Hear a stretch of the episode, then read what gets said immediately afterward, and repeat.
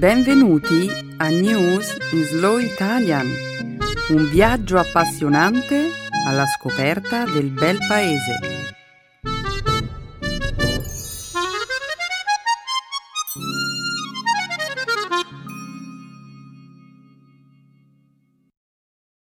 Oggi è giovedì 28 giugno 2016. Benvenuti al nostro programma settimanale News in Slow Italian.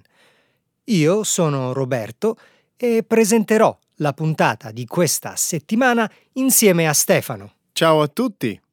Nella prima parte del nostro programma oggi parleremo della crescente pressione che incombe sulla cancelliera tedesca Angela Merkel, alla quale, dopo i violenti attentati che hanno scosso il paese negli ultimi giorni, da più parti si chiede di riprendere in esame l'attuale politica di accoglienza nei confronti dei profughi e dei migranti. Commenteremo poi una notizia che riguarda il presidente russo Vladimir Putin, che in questi giorni è stato accusato di aver orchestrato la diffusione di un vasto numero di mail appartenenti alla rete informatica del Democratic National Committee. In seguito parleremo della terza vittoria al Tour de France del britannico Chris Froome, che ha vinto l'edizione del 2016. E infine concluderemo la prima parte della puntata di oggi con la proposta avanzata dalla neoeletta sindaco di Torino, Chiara Appendino, che ha rinunciato di voler fare della sua città la prima città vegetariana d'Italia. Hmm, sarà una bella sfida. Se penso al cibo italiano, mi vengono in mente l'ossobuco, gli spaghetti alla bolognese. Uh, beh, probabilmente rimarrai sorpreso, Stefano, ma a Torino ci sono degli ottimi ristoranti vegani e vegetariani e, e poi eh, ci sono molti modi creativi per preparare dei piatti saporiti, anche senza ricorrere alla carne. Ok, va bene. Non mi sembri molto entusiasta, Stefano. Beh, magari la nostra ultima notizia ti convincerà. Ora, però, continuiamo a presentare la puntata di oggi. La seconda parte della trasmissione, come sempre, sarà dedicata alla cultura e alla lingua italiana. Nel segmento grammaticale del programma passeremo in rassegna le proposizioni semplici e articolate. Infine, impareremo a conoscere una nuova espressione italiana, mettere i bastoni fra le ruote. Benissimo, Roberto. Ottimo, in alto il sipario allora.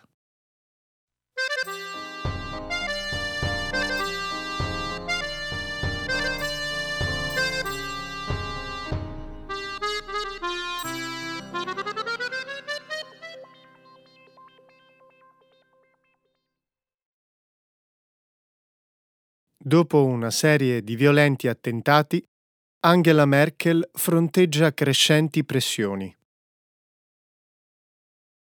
Dopo una settimana, durante la quale si sono susseguiti quattro violenti attentati terroristici, molti esponenti politici tedeschi, sia nell'area della destra che della sinistra, hanno chiesto alla cancelliera Angela Merkel di riprendere in esame la politica di accoglienza attualmente in vigore nel paese nei confronti dei profughi e dei migranti. Lo scorso lunedì, in seguito a un attentato commesso da un rifugiato siriano, che ha fatto esplodere una bomba nei pressi di un festival musicale all'aperto nella città di Ansbach, uccidendo se stesso e ferendo 15 persone, alcuni cittadini tedeschi hanno pubblicato dei messaggi su Twitter chiedendo le dimissioni della cancelliera. La recente serie di attentati è iniziata il 18 luglio scorso, in Baviera, quando un richiedente asilo afgano di 17 anni ha attaccato alcuni passeggeri su un treno con un'accetta e un coltello, ferendo gravemente quattro persone. Venerdì scorso un diciottenne tedesco di origine iraniana ha ucciso nove persone, ferendone altre 27 in un centro commerciale a Monaco di Baviera. Domenica sera, infine, poco prima che avesse luogo l'attentato al festival musicale, un richiedente asilo siriano ventunenne ha ucciso una donna incinta con un macete.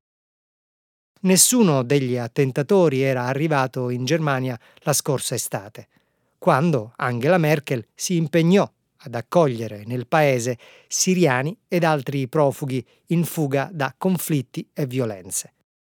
Tuttavia, molti politici non hanno esitato a mettere in discussione le politiche della cancelliera, che lo scorso anno solamente hanno portato un milione e centomila persone a stabilirsi in Germania.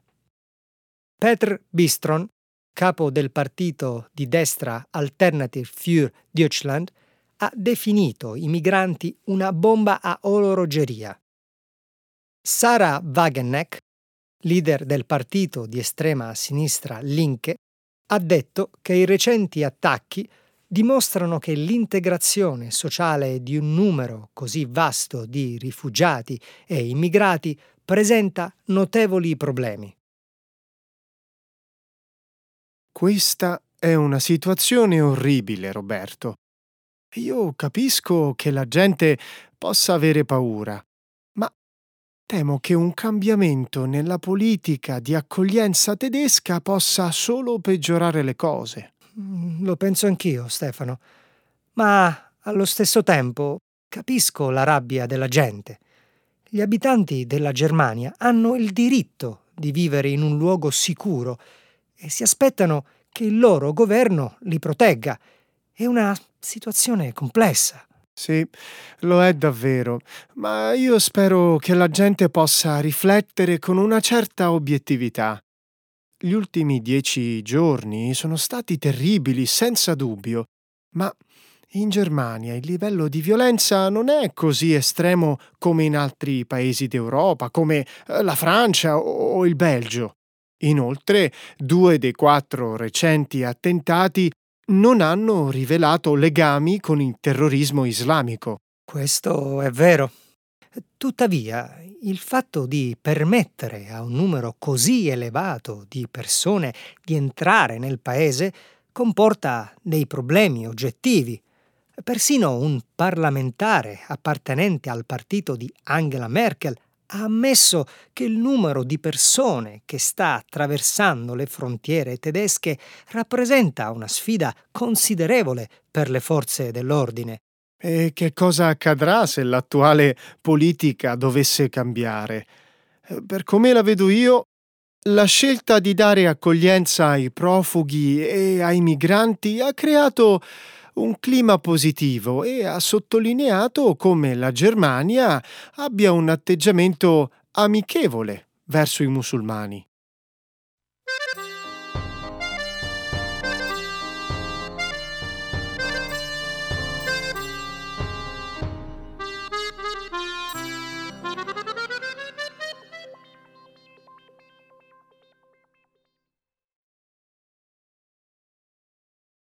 La Russia accusata di aver orchestrato la diffusione di un vasto numero di email appartenenti al Democratic National Committee.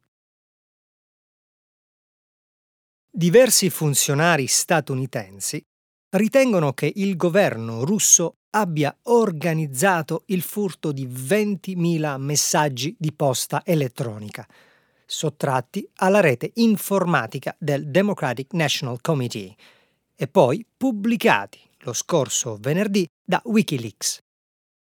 Si sospetta che l'azione sia stata pianificata dal leader russo Vladimir Putin nel tentativo di manipolare le elezioni presidenziali di novembre. Tuttavia, gli esperti hanno anche affermato che il furto di email potrebbe entrare nel quadro di una normale operazione di spionaggio informatico, simile alla sorveglianza che gli Stati Uniti conducono su altri paesi.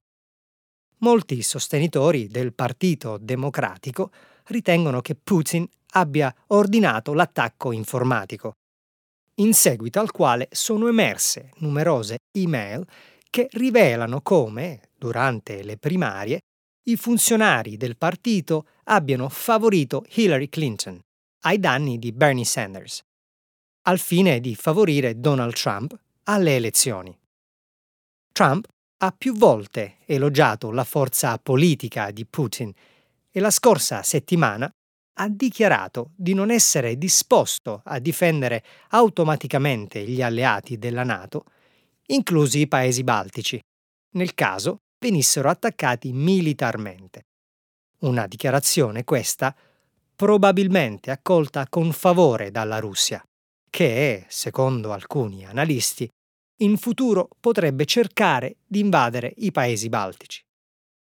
Secondo un'altra ipotesi, Putin potrebbe essere stato spinto ad agire dalla recente decisione del Regno Unito di lasciare l'Unione Europea. La Brexit potrebbe determinare un allentamento della volontà di imporre sanzioni alla Russia, mentre un'Europa più debole potrebbe consentire alla Russia di concretizzare le sue ambizioni militari. Questa storia assomiglia a un romanzo di spionaggio ambientato all'epoca della guerra fredda.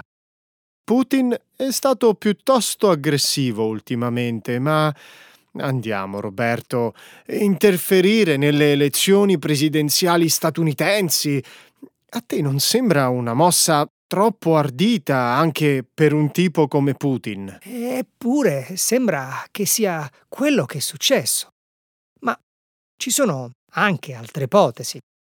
Secondo alcuni funzionari dell'intelligence, Putin potrebbe aver organizzato questo attacco informatico per ottenere informazioni su Trump, dal momento che, attualmente, non sa molto di lui. Oppure l'attacco potrebbe essere stato un atto di vendetta contro Clinton. Vendetta? E perché? E dopo le elezioni parlamentari russe del 2011, che furono vinte dal partito di Putin, Clinton aveva detto che i risultati erano stati truccati e Putin, in quell'occasione, l'aveva accusata di aver fomentato delle manifestazioni di protesta. Mm. Beh, io ho il sospetto che ora Putin sia più orientato al futuro se Trump diventa presidente e gli Stati Uniti sposano una politica isolazionista, e se l'Europa diventa più debole, eh, la Russia potrebbe facilmente minacciare o addirittura invadere altri paesi. Tu pensi che questo sia uno scenario realistico, Stefano? La maggior parte dei paesi della Nato sono fedeli all'alleanza e decisi a proteggere i loro alleati. E poi ci sono delle ottime possibilità che sia Clinton il prossimo presidente degli Stati Uniti. Ma io non so che pensare, Roberto. Dai un'occhiata a quello che sta accadendo attorno a noi. I partiti di estrema destra stanno guadagnando terreno e questo potrebbe dividere e indebolire ulteriormente l'Europa e la Nato. Se ciò accade e Trump vince le elezioni, come indicano alcuni sondaggi, il mondo potrebbe presto essere molto diverso.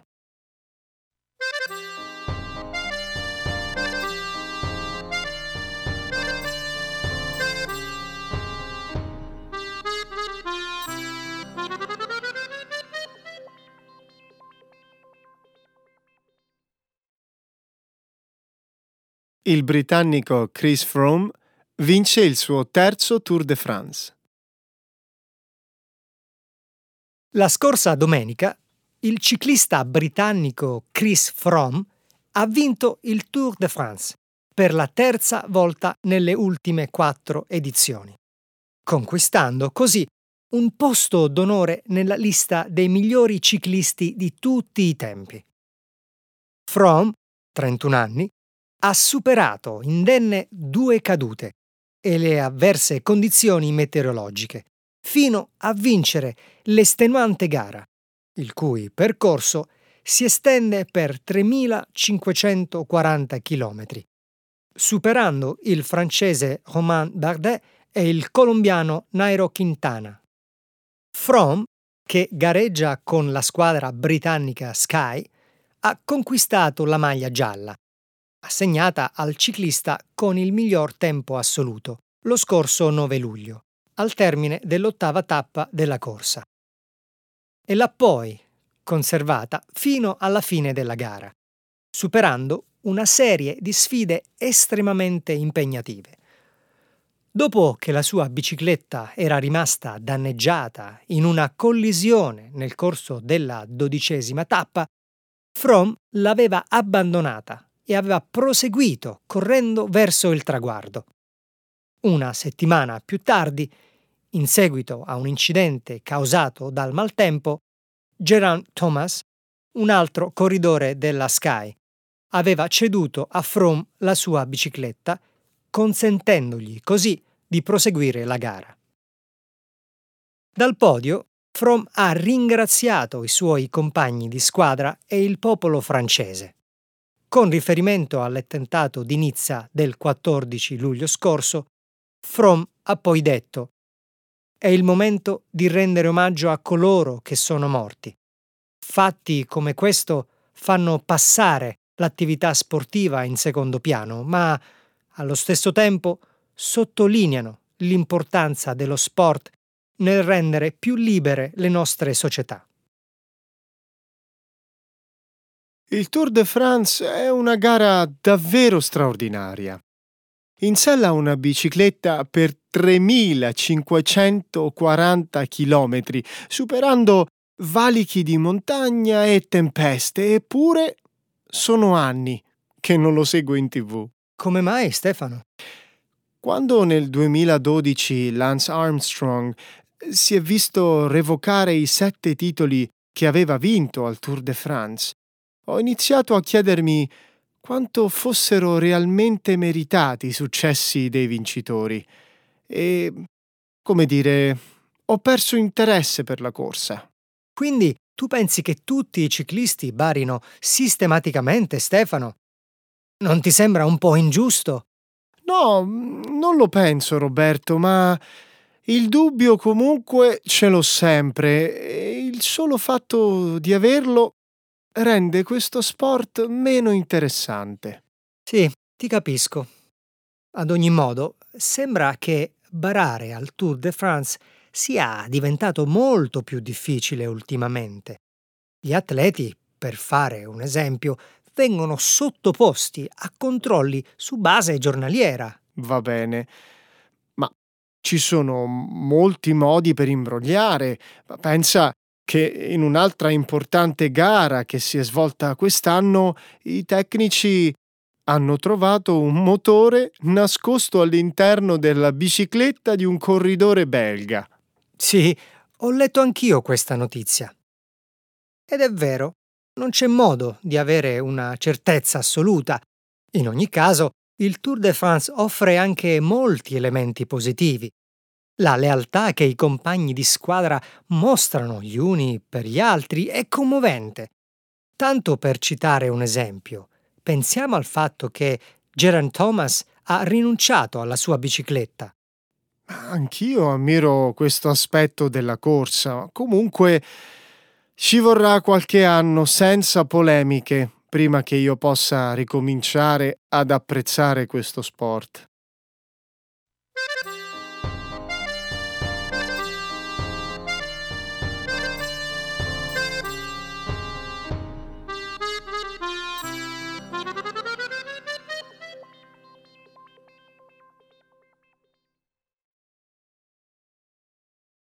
La sindaco di Torino vuole che la sua città diventi la prima città vegetariana d'Italia.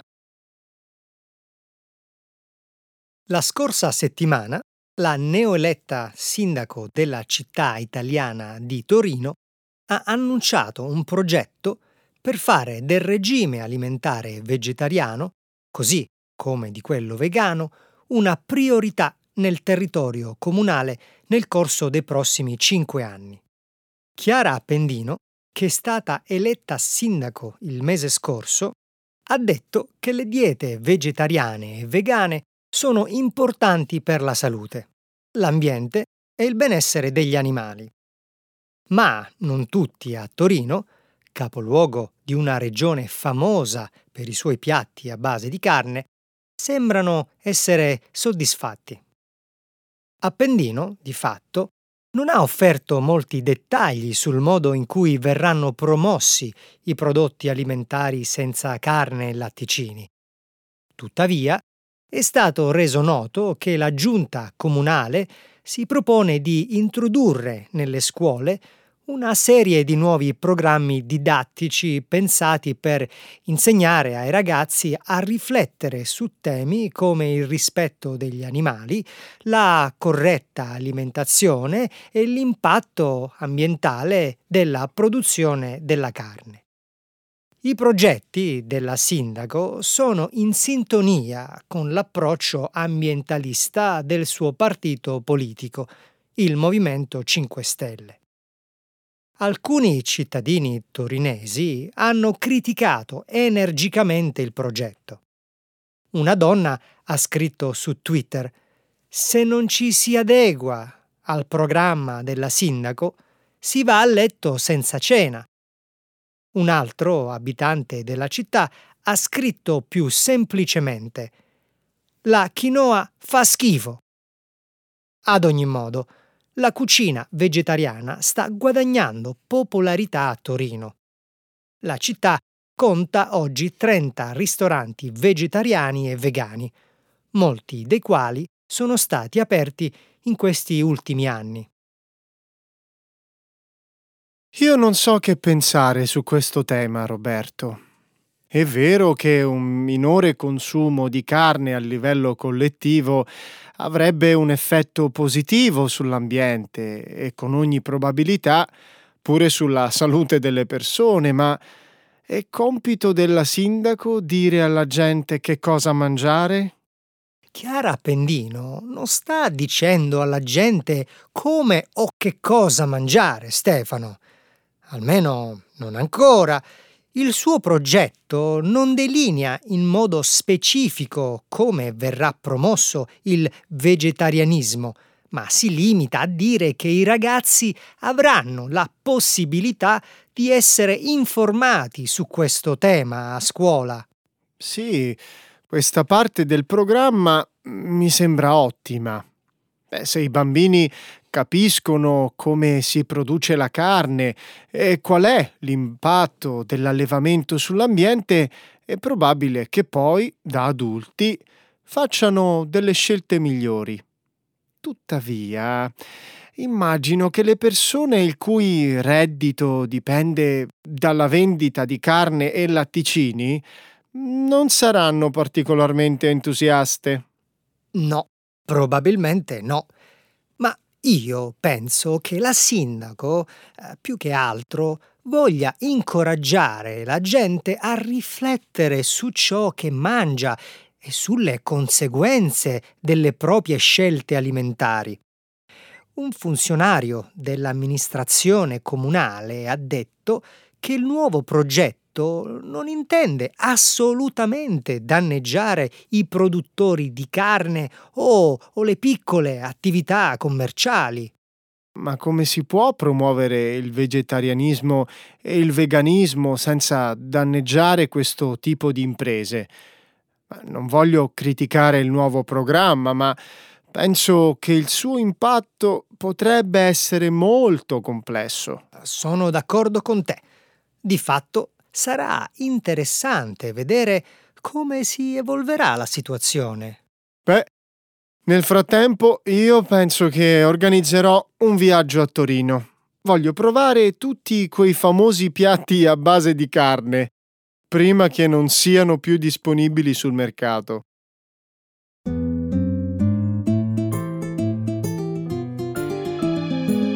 Adesso la grammatica per capire le regole di una lingua poetica.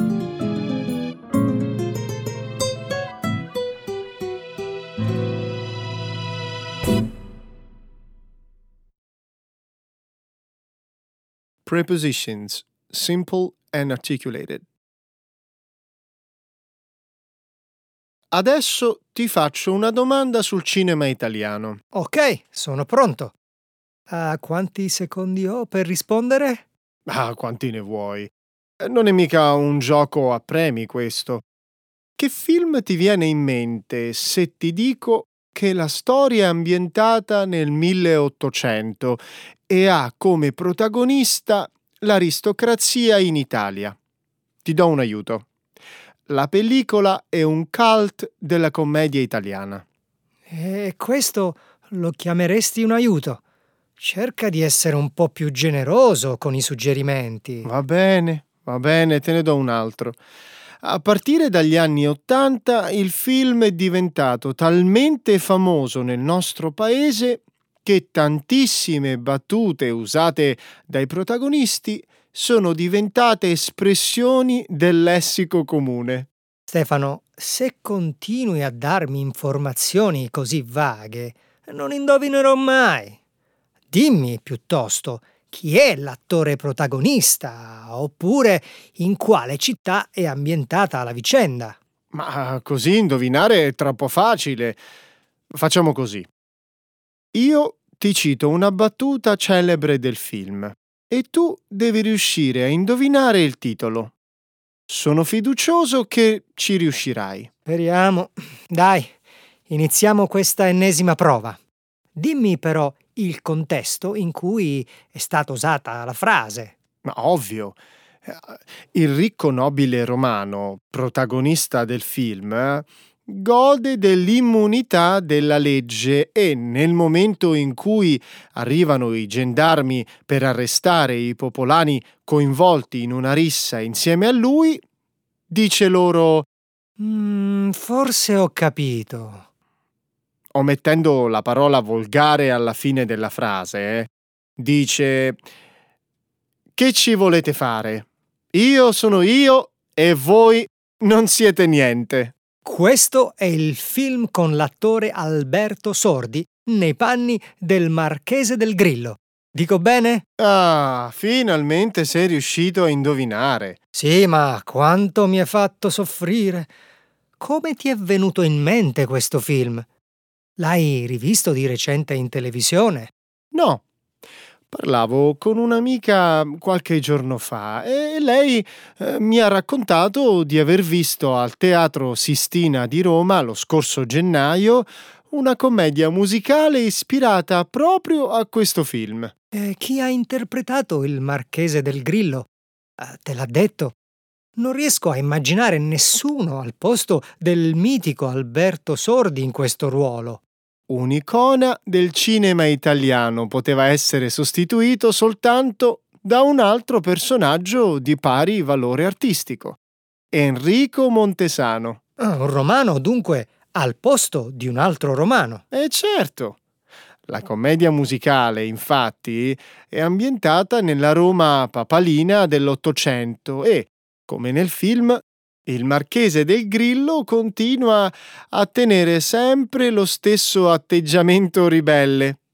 Ricordi la trama? Certo, il nobiluomo frequenta le osterie, coltiva numerose relazioni amorose clandestine e prende in giro i popolani. Esatto. Popolani, membri della sua stessa famiglia, nobili e una volta persino lo stesso papa. Insomma, il divertimento è assicurato. Prima di terminare, però, ho un'altra domanda da sottoporti. Ancora un'altra? No, basta! Ecco le espressioni, un saggio di una cultura che ride e sa far vivere forti emozioni.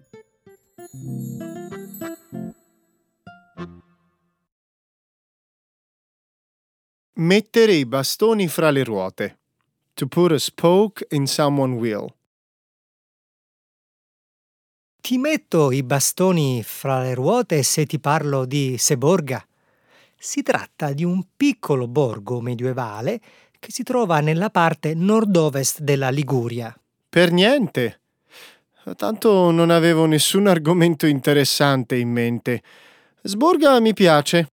Ho letto un articolo molto interessante su questa località. Ah, dunque, sei già a conoscenza della battaglia tra veri e presunti monarchi? Non ho la più pallida idea di cosa tu stia parlando. Credevo avessi letto l'articolo apparso di recente sul Wall Street Journal. No. Ho saputo di Seborga leggendo un articolo su globalbeat.net, una delle riviste online culinarie più famose del mondo, in cui si parlava di prodotti mediterranei tipici italiani come l'olio d'oliva, i pomodori, le erbe aromatiche, i carciofi. Interessante, vai avanti. In questo elenco di prelibatezze si menzionava anche la marmellata dell'agriturismo uh, Monaci Templari di Seborga. Ho capito. Dunque, non sai nulla della faida tra Nicolas Mutte e il principe Marcello Menegatto, detto Marcello I, che si stanno mettendo i bastoni tra le ruote a vicenda? No. L'unica cosa che so di Seborga è che le sue marmellate sono davvero buone. Allora è meglio che cominci a raccontarti tutto dal principio. Negli anni 50 alcuni membri della comunità di Seborga hanno rivendicato l'indipendenza dalla Repubblica italiana in virtù di un antico status di principato di cui la località avrebbe goduto secoli addietro. Dici sul serio? Non ne sapevo nulla. I cittadini di Seborga sono poi riusciti a diventare indipendenti o qualcuno gli ha messo i bastoni tra le ruote? Ahimè, non ce l'hanno fatta. Lo Stato italiano non ha mai riconosciuto l'indipendenza della cittadina ligure. Questo era prevedibile. In ogni caso, anche se legalmente e giuridicamente Seborga è un normale comune italiano, per i suoi cittadini è un principato. Pensa che hanno coniato addirittura una moneta propria, il Luigino, spendibile solo negli esercizi commerciali della città. A capo del governo c'è un principe, eletto ogni sette anni da una votazione pubblica, e nove ministri che hanno una funzione puramente simbolica, senza valore legale. Che stranezza! Forse è una trovata per attirare i turisti. Ma dimmi della lite tra i principi di cui mi hai parlato poco fa. Mi interessa. Non ridere, ma sembra sia in atto un tentativo di colpo di Stato. Il principe in carica, Marcello I, si è accorto casualmente che su un sito internet lo scrittore francese Nicolas Mutte millantava di essere il legittimo sovrano di Seborga. Mutte sta cercando di mettere i bastoni fra le ruote al legittimo principe accusandolo di aver abbandonato Seborga per andare in India con la moglie, la principessa Nina. Accuse gravissime. Sì, ne è nata una ferocissima battaglia legale. Finora Marcello è riuscito solo a far rimuovere l'account Twitter di Nicola Mutte. E perché lo avrebbe fatto? Perché sul suo profilo Mutte si era autoproclamato Sua Altezza Serenissima Nicolas I, principe di Seborga. Incredibile.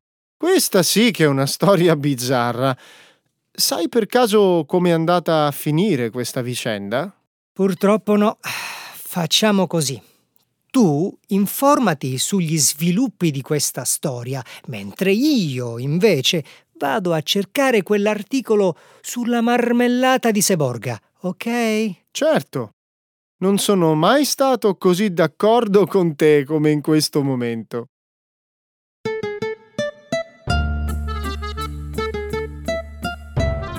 Stefano, scusa, non vorrei mettere i bastoni fra le ruote, ma il nostro tempo a disposizione è finito. Credo che bisogna andare via. Prima di andare però voglio mandare un caloroso saluto a tutti i nostri ascoltatori. Mi unisco anch'io al saluto agli ascoltatori e a questo proposito vorrei dire che è giunto il tempo per me delle vacanze. Quindi ci vedremo alla fine di agosto. Bravo, bravo, tu in vacanza e noi a lavorare. Ebbene sì, ciao ciao! Ciao!